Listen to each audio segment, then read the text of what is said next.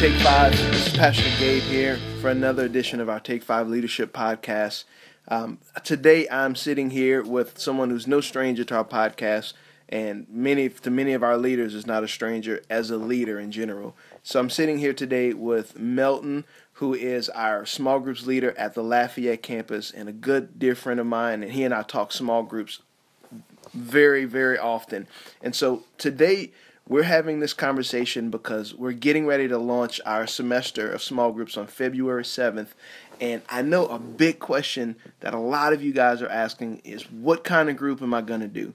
And so, along with that, is coming also a lot of questions like, well, okay, well, how am I going to do my group? Where am I going to go? What's going to. And so, today Melton has an, a very interesting take on these questions that we're asking about our small group, and he actually has a different question that's going to add a lot of answers to the existing questions that we're asking. So, Melton, great to have you on today. Let's Glad just to dive right into it.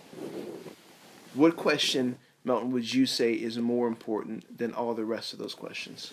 You know, a lot of people, a lot of leaders, when they are getting ready to start their small group, the first question that comes to their mind is, "What am I going to do?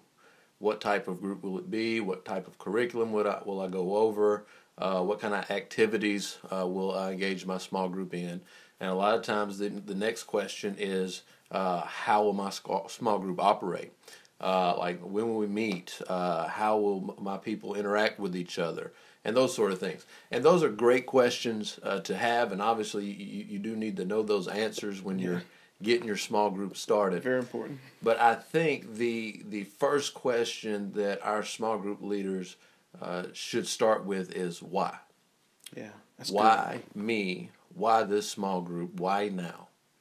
And if you can answer why and sell yourself on your why, then the what and the how will come a lot easier and, and small groups will be more effective for you.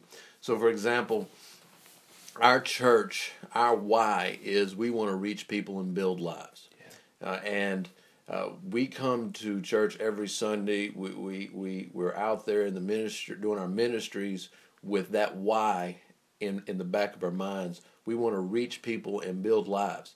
Now, we don't know a lot of times when we get up and we get going, we don't know what that's going to look like for the day or how that's going to take place, but we know our why and we're sold on that why. We're going to reach people and we're going to build lives today It's good. and I'm going to figure out what and how as my day goes on. And I know I'm believing God's going to show those to me because He sold me on that why.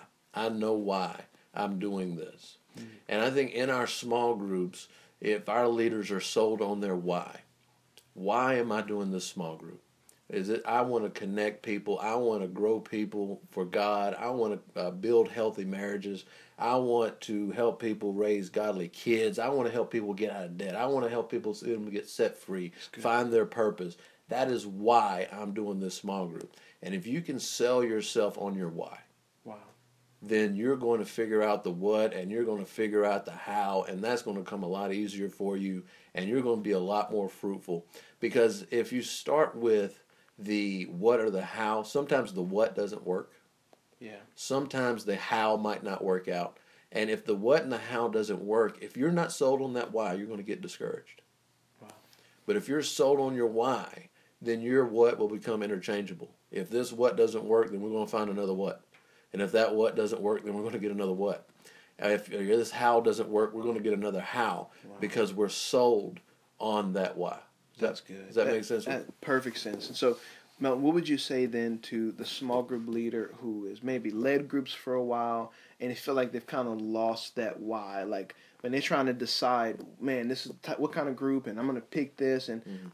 what would you say to help maybe rekindle some of that, the answers to that question? You know, I would and that I would get back with the Lord, and I would get back with God and say, God, why me? Why now? And rediscover that purpose, rediscover that calling and that passion that you have.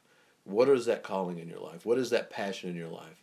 And when you when you find that and you say, you know what, God has me here to raise up leaders, strengthen men, strengthen women, build unite marriages Yeah. then you can come back from that and say, "That's why I'm here." So Now I can go to my what and my how. So good. So good. Well, small group leaders, I think that's a very clear picture. So as you guys are trying to decide all of these things, it's vitally important to get back to that question, why? And so we hope you guys have a, a, great week. Please continue to register your groups at registeryourgroup.com or in the foyer of your church on, on Sunday morning. So, love you guys. See you next week.